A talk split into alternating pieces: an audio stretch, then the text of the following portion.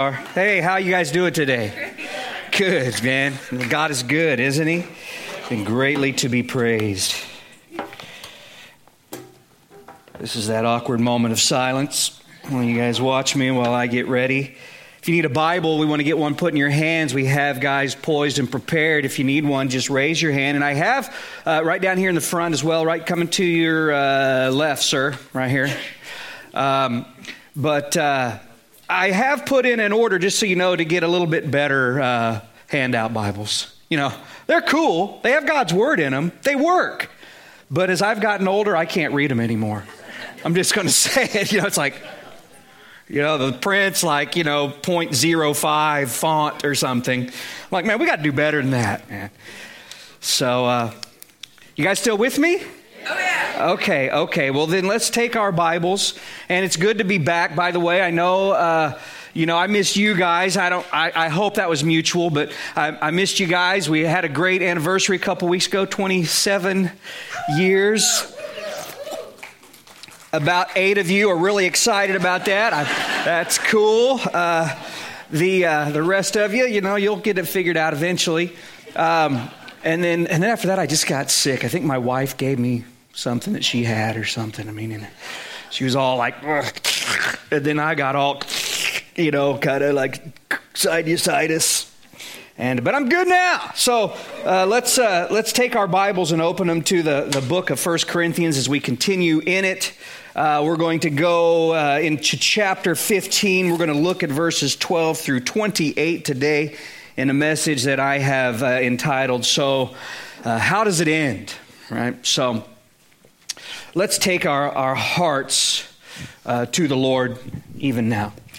Father God, we just pray that um, as we have gathered here and, and, our heart's desire is to, to learn of you, uh, God, to uh, uh, find ourselves yielding to you, to be, to be made more like you. Uh, so, to that end, I pray, Lord, that, uh, well, uh, Lord, a couple of things. If, if there's anyone here who doesn't know you, God, we pray for their salvation. Lord, that they would come to know you in a personal way today as we just uh, stop to take the time to consider the resurrection, its implications and its applications, God. And, uh, and, and, and those of us who do, Lord, that we would be strengthened in our faith today. And so, Lord, uh, you know, salvation, strengthening, sanctification, we're just praying, God, that you would just fill us with your Holy Spirit, that you would speak to us today as only you can. Uh, in Jesus' name we pray. Amen. Have you ever wondered, you know, like, so h- how does it end? You know, how, how exactly will the Lord wind down and wrap up human history as it pertains to the fallen state, you know, of humanity. Well, Paul actually touches on that topic uh, here in 1 Corinthians chapter 15. Now, it may interest you to realize that it's related specifically, directly to the resurrection. The resurrection of Jesus Christ necessarily set in motion a chain of events that must culminate in the destruction of death and the establishing of the eternal sinless state. The day is coming, somebody give God praise, when sin will cease to exist and death will be destroyed. Uh, guys, I can't say it strongly enough. The resurrection is the heart, the lifeblood of each aspect, every nuance, every little glimmer of the gospel. As the heart pumps life to every area of the body, so too the truth of the resurrection gives life to every area, uh, each part of the gospel. Ladies and gentlemen, everything hinges upon it.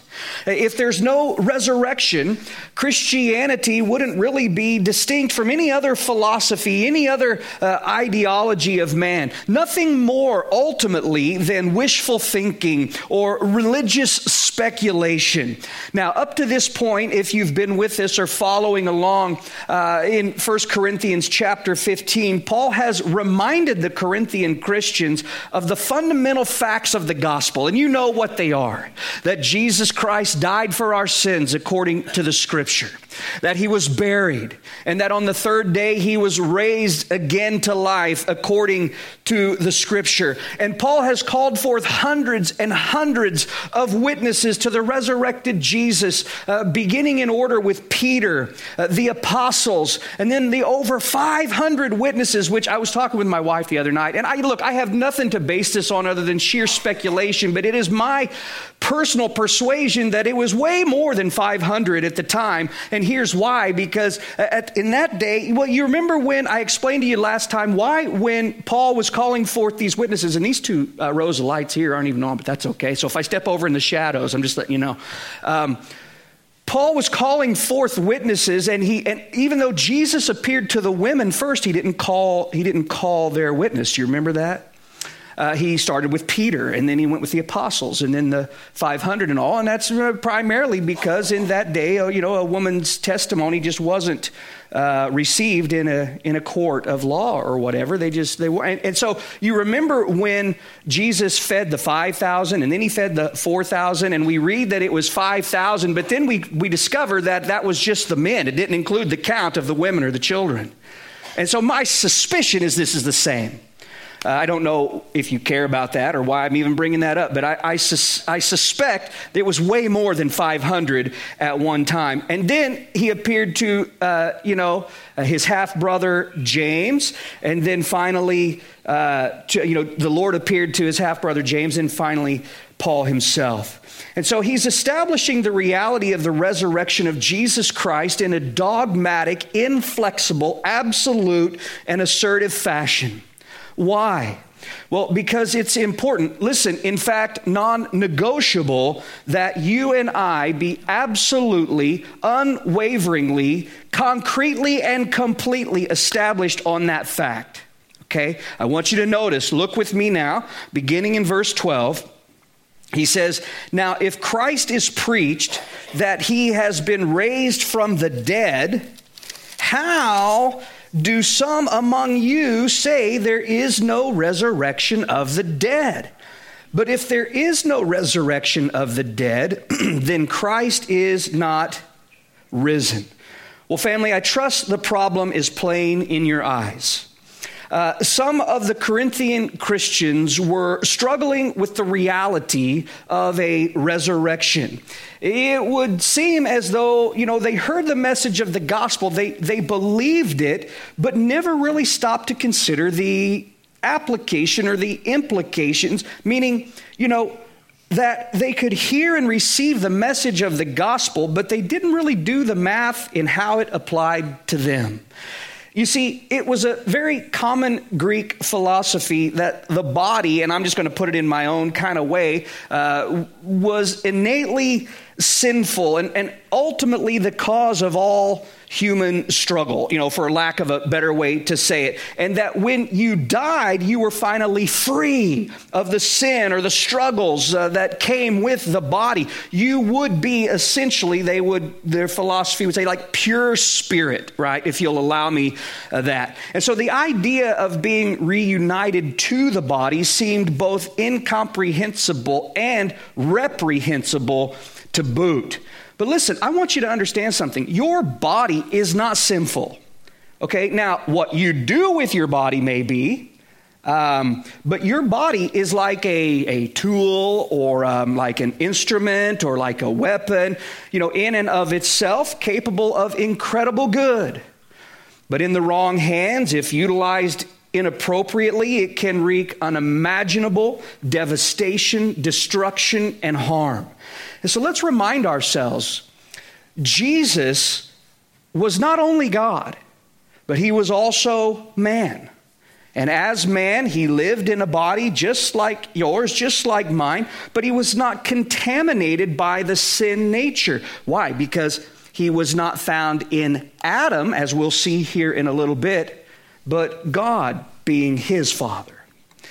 Now, back in verse 11, Paul reminded them that the gospel was preached and they believed. And we already rehearsed in our introductory statements that uh, one d- definite non negotiable aspect of the gospel is the resurrection of Jesus Christ.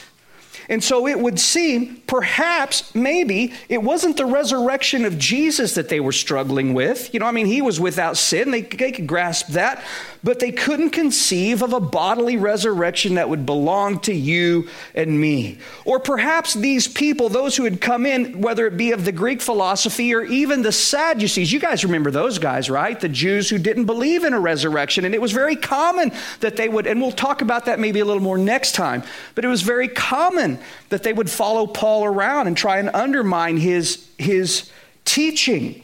And uh, so it could be that they came to believe, and then these guys got a hold of them. Some of them got some hooks put in them, and now, well, like, well, maybe I'm confused.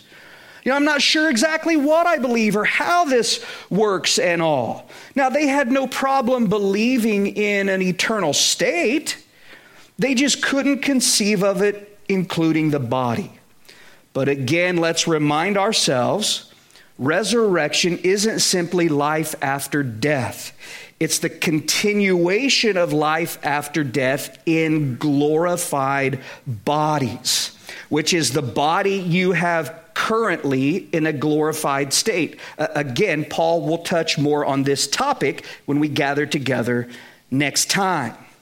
What he's trying to develop or establish for us here is the fact that the resurrection of Jesus didn't just prove something about his person, but that it established and proved a principle. Okay, this is important. The principle of resurrection is tied to the person of Jesus Christ. Are you with me on that? The principle of resurrection is tied to the person of Jesus Christ. But here in verse 13, Paul essentially takes these people to the mat, and I love it. And then in the subsequent verses, he begins like this systematic kind of ground and pound, leaving zero room for debate on this doctrine. He says, Listen, you realize that if you're going to take your stand on the position that there's no resurrection of the dead, then you necessarily have to conclude or concede to the fact that Christ is not risen. Or another way to understand that, you're saying that Jesus is still dead. And if you don't believe in a resurrection of a, the dead, then you're saying Christ isn't risen. And if you don't believe that Christ is risen, then that necessarily, again, there's no ifs, ands, or buts here. Uh, this results in radical ramifications and reverberations. Do you understand what I'm saying? Listen to me. The resurrection is the fundamental foundational anchor of the gospel. Everything hinges upon this truth. So that if you are wavering or waffling on that fact, listen to me, then you are wavering on the reality of whether or not you are even saved. Okay? And beyond that, you're wavering and waffling on the reality of if anyone can even be saved. Okay? Now, if you're not saved eh, eh, and no one can be saved, then what's the point of all this? Okay? That's where Paul is preparing to take us. Family, your salvation is not resting upon uncertainty. Okay? You're founded upon the rock. And that rock is Jesus Christ, who is risen from the dead. Amen? If not, hey, listen, if Christ isn't risen from the dead, why don't we all just fold up our Bibles, walk out the door, and never come back? I mean, listen, drain this life for all it's worth because this vapor of a hopeless life is all you got. All right, look, notice uh, with me, turn our attention to verse 14. He says, And if Christ is not risen, then our preaching is empty, and your faith is also empty. Yes, and we are found false witnesses of God because we have testified of God that he raised up Christ, whom he did not raise up, if in fact the dead do not rise. For if the dead do not rise, then Christ is not risen. And if Christ is not risen, your faith is futile. You're still in your sins. Then also those who have fallen asleep in Christ have perished. if in this life only we have hope in Christ, we of all men uh, are we are of all men the most pitiable. Guys, do you see what I mean when I say that to deny the doctrine of the resurrection is to tear the heart out of the gospel message and leave it lying dead on the floor? I mean, there is nothing about the gospel that is not tied directly to and affected by the resurrection. Think it through. Where is the hope or the rationale for that matter in tying your trust for everlasting life to a man who's dead? You, you, you want to tie your hope to everlasting life to a man who's dead. Well, that seems a little counterintuitive. Uh, now, if Christ is not risen, listen, everything changes. Last week, you know, Pastor Russ was teaching out of the book of Ecclesiastes. You know, a book that essentially is written demonstrating how to lead a life that amounts to absolutely no value as it pertains to eternal issues. You know, everything is vanity. Absolutely pointless eternally if you're not going to honor God, if you're not going to obey God, if you're not going to serve God. All throughout that book, Solomon shows the vanity of this, the emptiness and worthlessness of that. And here, Paul essentially echoes the same sentiment. Now, different subject, but same sentiment. He says, If Christ is not risen, then our preaching is empty. That is, it is pointless. Uh, it's in vain. There is nothing of substance. There's no value to it. And guess what? Paul says, your faith is also empty. Not only is our, there no value or no substance to my preaching, there's no substance, there's no value to your faith. Why? Because you're believing in a resurrected Savior when the truth is, if these few folks were to be correct, there's no resurrection at all. You see, guys, Paul is pointing out the fact that you cannot disassociate or disconnect the resurrection of Christ from the principle of resurrection that he, that is Jesus, established for us all. Do you understand that? In other words, there is either a resurrection or there is not. Okay? You can't apply it to one man and then leave out all of mankind. Okay? It doesn't work that way. And he says, still worse, if the dead don't rise, that means Christ isn't risen. Now, he says, We've testified to you that God raised Jesus from the dead. And if the fact of the matter is that he didn't, well, what does that make all of us apostles? What does that make all of us ambassadors of Christ? He says, we're, we're all liars then. I mean, you're, you're, you're in denying the resurrection, you're saying that we're all liars. Take it one step farther, guys. Jesus claimed on a semi consistent basis, didn't he? That he would rise from the dead. You know, John chapter 2, there he is referring to his body destroy this temple, and in three days I will raise it up.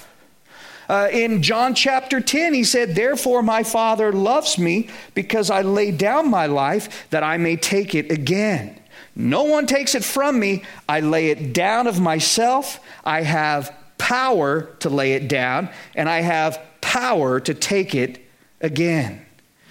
Now, when we were together last, we took the time when we were saying that Jesus Christ was crucified for our transgressions according to the scriptures, was buried, and rose again the third day according to the scriptures. If you remember right, we took the time to establish that the scriptures prophesied the resurrection as well. So now, not only are you calling the apostles liars, not only are you saying Jesus was a false prophet, you're saying that the word of God isn't true, can't be trusted. Guys, do you see how that when you begin to tug on the string that doubts or denies the resurrection, everything unravels? Everything in Christianity is anchored to the reality of the resurrection of Jesus Christ from the dead. And if Jesus hasn't risen from the dead, then what's the conclusion? Again, necessarily, fact of the matter. You see, what does it have to be?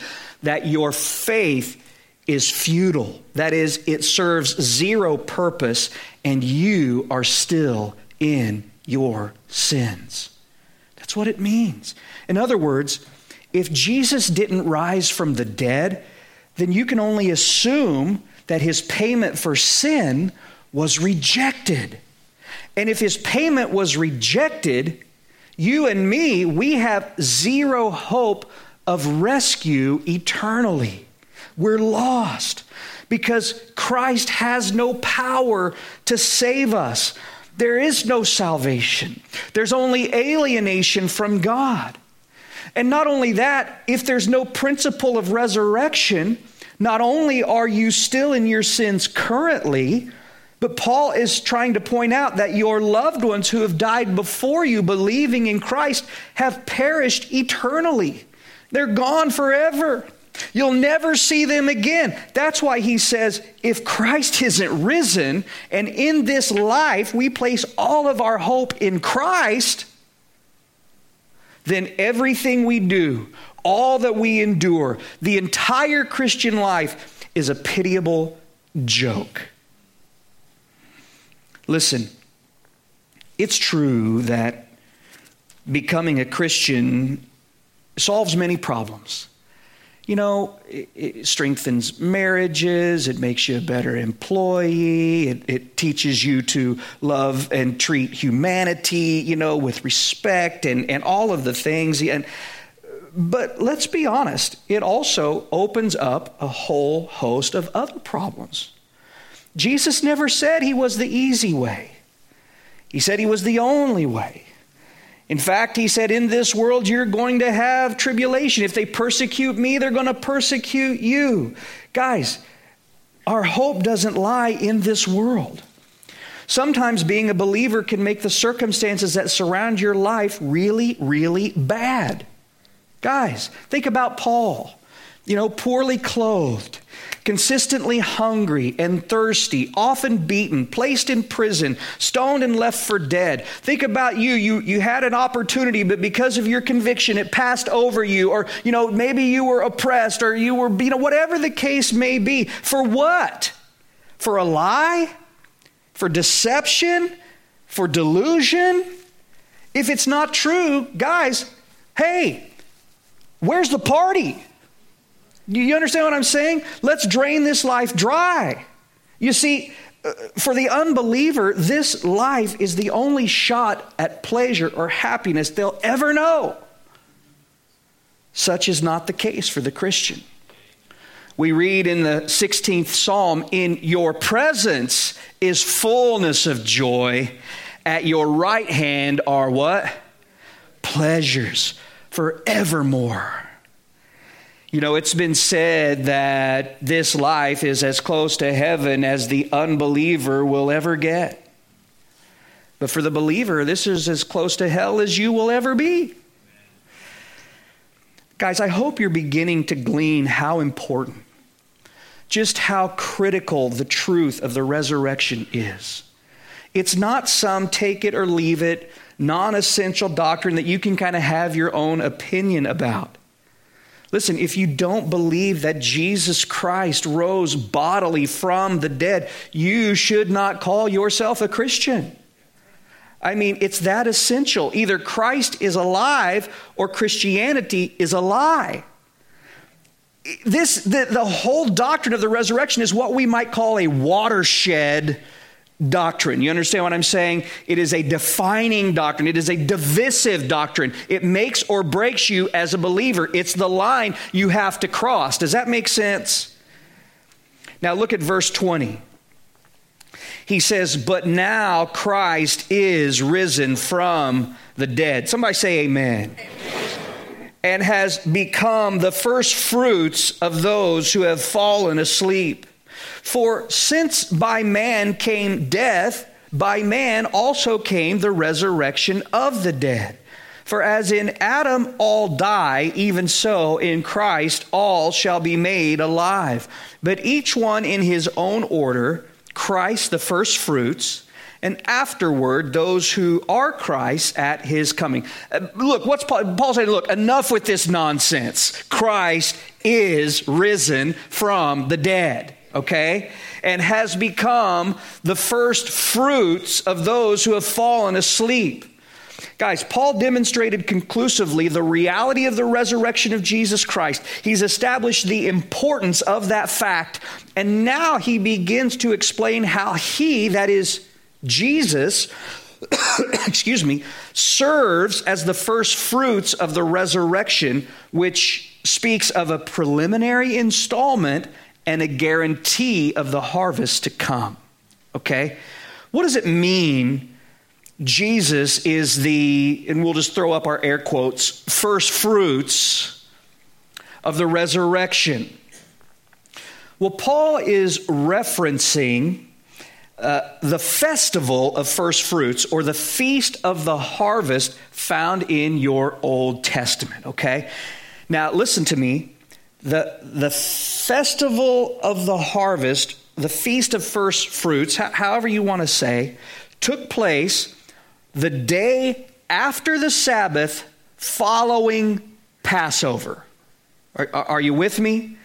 Now, this offering of first fruits was not a blood offering.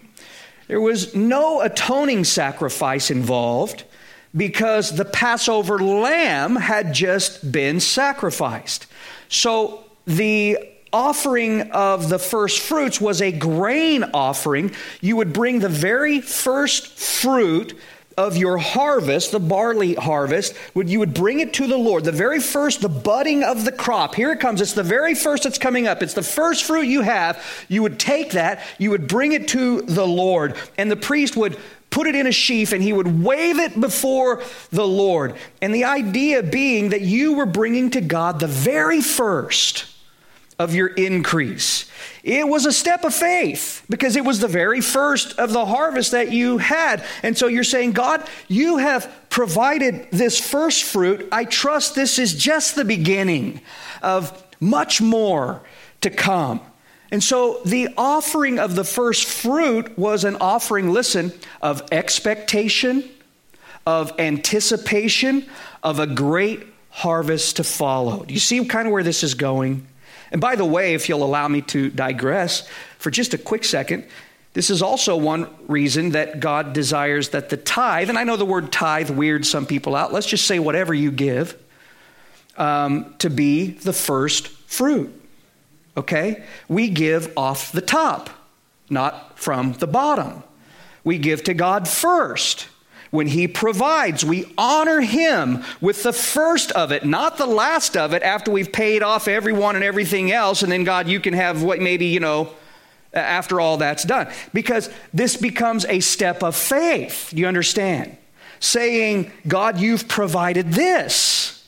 I trust you will continue to take care of my needs, so I'm honoring you with the very first of what you provide for me. Otherwise, guys, it's not a first fruit. It may be an only, you may say, well, this is like, like an only fruit because I'm not trusting God's going to provide more, or still, or still worse, it's the last fruit. It's the, it's the leftover. When we present to God the very first, it says, God, I trust that there's a great harvest. God, I trust that, uh, you know, you will provide sufficient for my every need. I'm not worried uh, uh, about the increase, God, because you've provided this. I know you will provide for all of my need. Does that make sense? So Jesus was the first fruit, the very first of the resurrection. Follow the, the flow, right? To be presented to God. It's an offering of anticipation of expectation, saying, There is a great harvest, there is much more to come in the same likeness. Are you with me? In the book of Romans, Paul put it like this He said, For if we have been united together in the likeness of his death, then certainly we also shall be in the likeness of his, what's the word? Resurrection. So the resurrection of Jesus anticipates the reality of what's to come with the whole harvest. As he is, so you will be, right? As John said, when we see him, we will be like him. And just in case you missed it, allow me to circle back. Jesus was crucified on Passover, in the grave on the Sabbath, and rose again. Ladies and gentlemen, just let it blow your mind on the exact day of the festival of the first fruit. Okay? Jesus is the first fruits of the resurrection. Now, listen, some of you are thinking, I don't know, Pastor. I mean, I, I hear what you're saying about you know, Jesus being the, the first fruit of the resurrection. But I mean, can we, I mean, honestly, I mean, wouldn't you say, I mean, if we really believe the Bible, weren't there other people who, who, who, who, who rose from the, the, the, dead before he did? I mean, is he really the first if other people were raised to life before him? I mean, I can think of, you know, just kind of off the top, you know, I think of like the, the, the, the, the, the child that Elijah, you know, helped, uh, you know, when he was sick and he died and the, the, the, the woman came to him and then he he laid on the child, and the child came back to life. I think of the man that when you know they were under attack, and there's this guy who they were going to bury this guy, and he fell on the bones of Elijah, and he boop, he popped back up to life. I mean, that was a wild one. And uh, you know, I think of Jesus raising, of course, Lazarus from the dead, and the widow's son, and I mean, all the and Jairus' daughter. I mean, first fruit. I mean, how does that? Listen. Here's the deal. It's not saying that Jesus was the first to be raised from the dead okay? But those folks who were raised from the dead, I mean, we can say honestly, probably some of the most depressed people to ever to walk the face of the earth because I mean, there they were in the presence of God, and then all of a sudden, I don't know if they were, I don't know if they were extracted. I don't know if it was like Lazarus, and he was like, oh, great, you know, and he kind of hurt, and he's like, I'll go, I'll be a bit, I mean, you know, but he goes back in the same body only to die again, right? Anybody want to sign up for the die twice program? But that's, I mean, but that's, that's, that's essentially what happened. They were raised to life in these, we would call it, here, listen, if you want to get specifically, uh, uh, you know, uh, specific about it, I wouldn't call that a resurrection. I'd call that a resuscitation. Okay, they were brought back to life, but they were brought back to life in these same tents only to die again. Jesus, on the other hand, was brought or rose in his glorified body, his resurrection body, never to taste death again. He's the first fruit of the resurrection. Are you following me? For since by man came death, by the way, if you believe secular science, you believe that dinosaurs roamed the earth for about 165 million years and died out about 65 million years before man came on the scene. Uh, just so you know, that both denies and defies the Word of God. Okay? The Bible says that nothing died before man, that is Adam, sinned. You just read that, right? By man came death.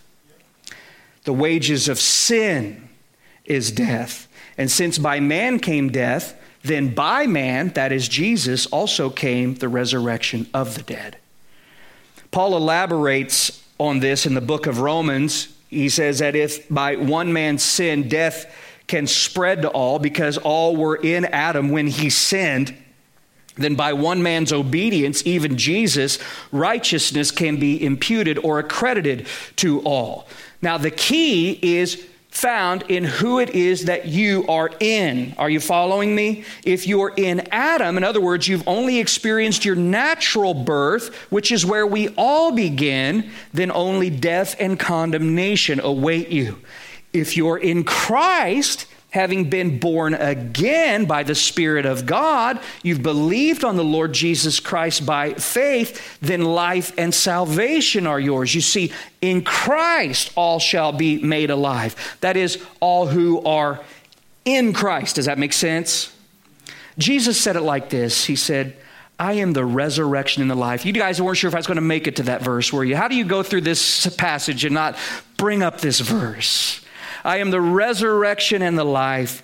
And he who believes in me, though he may die, he shall live. And whoever lives and believes in me shall never die. Here's the critical question confronting humanity and you specifically Do you believe this? Now, that's not to say, ladies and gentlemen, let me, let me get this out here, that unbelievers won't experience a resurrection. They definitely will. But it's a resurrection, the Bible teaches, unto condemnation. Everyone receives a resurrection body. Do you understand? But not everyone will enter heaven in that body. Many will enter hell.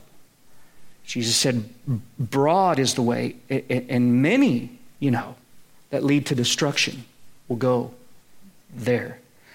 Which is another reason that we preach this message, isn't it? That men might be reconciled to God through faith in Jesus Christ. But notice, each one in his own order we, in other words, it would be inappropriate, wouldn't it, for you or for me to receive a resurrection body before Jesus? He was the first. Then we at his coming receive our resurrection body. Now, again, the reference is to your glorified body. This is where sometimes people get confused, and we may touch on it a little more next time, but they get confused like, is there, is there soul sleep? What happens when I die if I won't be resurrected till then? I mean, how, how does, how does all of this work? Listen, to be absent from the body is to be present with the Lord, okay? But you'll take part in the resurrection, meaning the, the reuniting with your body, okay, uh, as was Christ at the rapture of the church. In other words, your spirit goes to be with the Lord. The, the reunion with your body, the resurrection at the rapture of the church. Again, more on that later in the chapter. We're not going to we're not going to digress there just now. You might want to come back next time if you're interested in that. Okay. Uh, verse 24, let's, let's uh, read through the, the remainder of our section here. He says, Then, so, so each in his own order. So this resurrection, the resurrection body, Christ the first fruits, afterward, those who are Christ at his coming, okay? Then comes the end when he delivers the kingdom to God the Father, when he puts an end to all rule and all authority for he must reign till he has put all enemies under his feet. now, the last enemy that will be destroyed is death, for he has put all things under his feet. But when he says all things are put under him, meaning that the Father put all things under Christ, it's evident that he who put all things under him is excepted. Now, in other words, God, uh, the Father, is not under him, but he put all things under him, that is Christ. Now, when all things are made subject to him, then the Son himself will also be subject to him who put all things under him. Why? That God may be all in all. Sounds a little like riddle me this. You know, I, I, I get that. But God's ultimate eternal purpose in history Ephesians chapter 1 and verse 10 says it this way that in the dispensation of the fullness of the times, he might gather together in one all things in Christ, both which are in heaven and which are on earth in him. All things will be summed up in Christ. When everything is resolved, Christ reigning over all, Jesus will deliver or present the kingdom to God the Father, that God might be all in all, that God might be glorified as the author of the eternal plan of the ages. Now, when he says, then comes the end, what's he talking about? Well, he's talking about the end of the age when after the resurrection, in the rapture, there is a seven year period that the Bible refers to, Jesus spoke of as the Great Tribulation. Uh, and then Jesus returns, right? He puts down the wicked rule of man, the satanic regimes, the demonic dominion, and he reigns over the earth for a thousand years. He says, For he must reign until he has put all enemies under his feet. That's kind of a reference to the 110th Psalm. And at the end of this thousand years, and guys, this is kind of rapid fire succession. We don't have time to go in depth. I'd encourage you to look this stuff up, to research this on your own. But the Bible teaches that Satan will be released again for a time. Why? Because during the thousand year reign of Christ, righteousness has reigned. People have had no choice. You will serve Jesus Christ and righteousness will reign. The Bible teaches that during that time, uh, that the longevity of life will be restored. Isaiah chapter 65 actually tells us that the, the one who dies at 100 years of age in that time will be like a, a tragic death of of a child. Okay? But when Satan is released after the thousand years, and Karen, whenever you uh, are finished there, you can make your way uh, forward there. But uh, he will deceive as many, the Bible teaches, as the sand of the sea. You can read that in Revelation chapter 20 and they will come to make war with Jesus, surrounding the city of Jerusalem in one final satanic rebellion. God will rain down fire upon them. They will be consumed in a moment. And what follows is what? The great white throne judgment. And Satan and his demons will be cast into the lake of fire. The Bible says the books will be opened, and another book was opened, which was the book of life. And anyone's name not found written in the book will be cast into the lake of fire. All things being summed up in Christ. And Jesus will deliver the kingdom to God the Father, thereby ushering in the eternal state. Guys, in raising Jesus from the dead, God set this chain of events in motion, culminating in the final destruction of death and the eternal state for all who are found in Him, the sinless state. Ladies and gentlemen, don't be deceived. Death is your enemy. It is not your friend. Some, some are encouraged to embrace death as though it's a friend, you know. That's not biblical thinking. Uh, death is an enemy. It's okay to be uncomfortable uh, around it. Now, we don't fear death. Um, death was defeated at the cross of Jesus Christ. But make no mistake, it's not your friend. It's your enemy that will one, one day not only be defeated as it was at the cross, but destroyed. Never again will death haunt anyone or burden anyone. And think about this, guys. Not only will death be destroyed in the physical sense, but in the emotional sense, in the, the mental or psychological sense, the death of joy. Like you you know, this is why heaven is a place of, of, of joy unspeakable and full of glory. Why? Because there's there's no death. I mean, the death of joy uh, destroyed, the death of peace destroyed. Everything that brings about hopelessness or heaviness or sorrow destroyed. Now, when we read that the Son himself will be subjected to the Father, again, allow me to emphasize it has nothing to do with superiority or inferiority. What's in view is the administrative order of the Godhead that Jesus willfully subjected himself to, that you read of in Philippians chapter 2, out of his great love for you and for me. You, listen, you can't be less God, okay? I mean, you, you're either God or you're not. Uh, so completely equal in substance. But what Paul's saying is the Father will always remain the Father, the Son will always remain the Son. Does that make sense? That God may be all in all. As we read in Romans 11, for of him and through him and to him are all things. to whom be glory forever. Amen. Amen. God, we stand in awe of the resurrection and all that it implies, all that it speaks of, all that it testifies to, the expectation, the anticipation of a great harvest.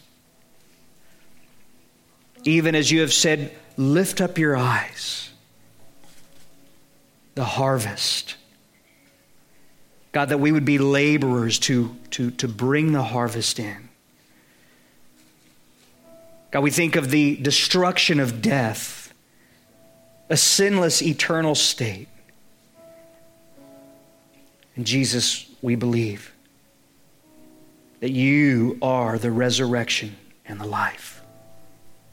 We believe it, Lord. And we thank you for the promise of your word, and we give you praise. Thank you, Lord, for speaking to us, for affirming to us, Lord, for Lord, helping to brush away any last little like glimmers of doubt or those things that would seek to rob us of, of the assurance that you have provided for us, Lord. And listen, while our heads are bowed and our eyes are closed, if, if you've come here today and, and you're uncertain, you're unsure of all this, you don't know exactly what to believe, well, I want to encourage you believe on the Lord Jesus Christ, who was crucified for your sin buried, and raised to life the third day for your justification. And God will robe you in the righteousness of Jesus Christ through simple faith in Him. He really, look, salvation is, is free, but it, it wasn't cheap. It cost God everything, and He couldn't have made it any easier for you out of his great love for you. I don't know, maybe, maybe everybody here, you've, you've given your life to Christ, you believe on the Lord, and man, if that's true, then so be it. That's, that's great. Maybe you've come here today and maybe you've gone to church before, or maybe it's your first time. I mean, I, I just don't know. And something's resonating in your heart, something's stirring in your inner man. God is knocking on the door of your heart. Well, if you'll open it and let him in, he'll come in and you'll never be the same. Is that you? Can I pray for you if that's you? If that is you, then I'm just going to ask you to raise your hand. If I see your hand, I'll acknowledge it. You can put it back down. But I want to give you a quick second here to say, you know what? I need Christ to come into my life, to forgive me of my sin, and to make me new. Is there anyone I can pray for? God bless you. I see you. I see you, bud. Anyone else?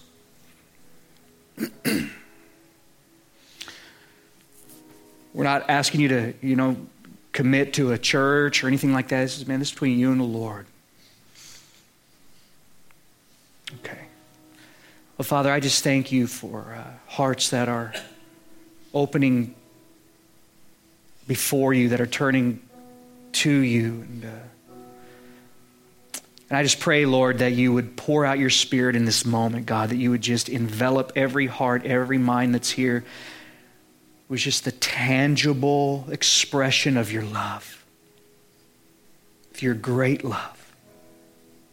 You know, the Bible tells us that we all sin and fall short of the glory of God. But we're called upon to confess our sin, and God will forgive us, He will cleanse us of all unrighteousness. What does it mean to confess your sin? Does it say, yep, I did it? Well, I mean, yeah, but it goes beyond that. What, what confession means is, what it really means is an agreement. You're saying, God, I agree with you regarding the nature of my sin. I see my sin as you see my sin. And I'm asking you to cleanse me of my sin, you see. And so just come before Him. Just in your heart and just cry out to Him. Just say, Lord, I, I am a sinner. I, I, I know, I agree with you. I have sinned and fall short of your glory. And that's why I'm here. Lord, I'm asking you to forgive me, to cleanse me of all unrighteousness. Lord, come into my heart. Fill me with your spirit. Make yourself real to me. And help me to lead my life for you from this day forward, being a light in a dark world for the glory of your name. And thanks for putting my name in your book of life. Lord, I just want to thank you that uh, you have put our names in your book of life. I, uh, words fail us to express the gratitude, the how do we, what can we say? But here is our life. Take us and make of us, mold us, use us. God, keep us eternally minded. Help us to not be distracted by the things of this world, but to stay pointed toward you, that we might be used by you for the glory of your name. In Jesus' name we pray. Amen? Amen. Family, brothers, sisters, let's stand to our feet.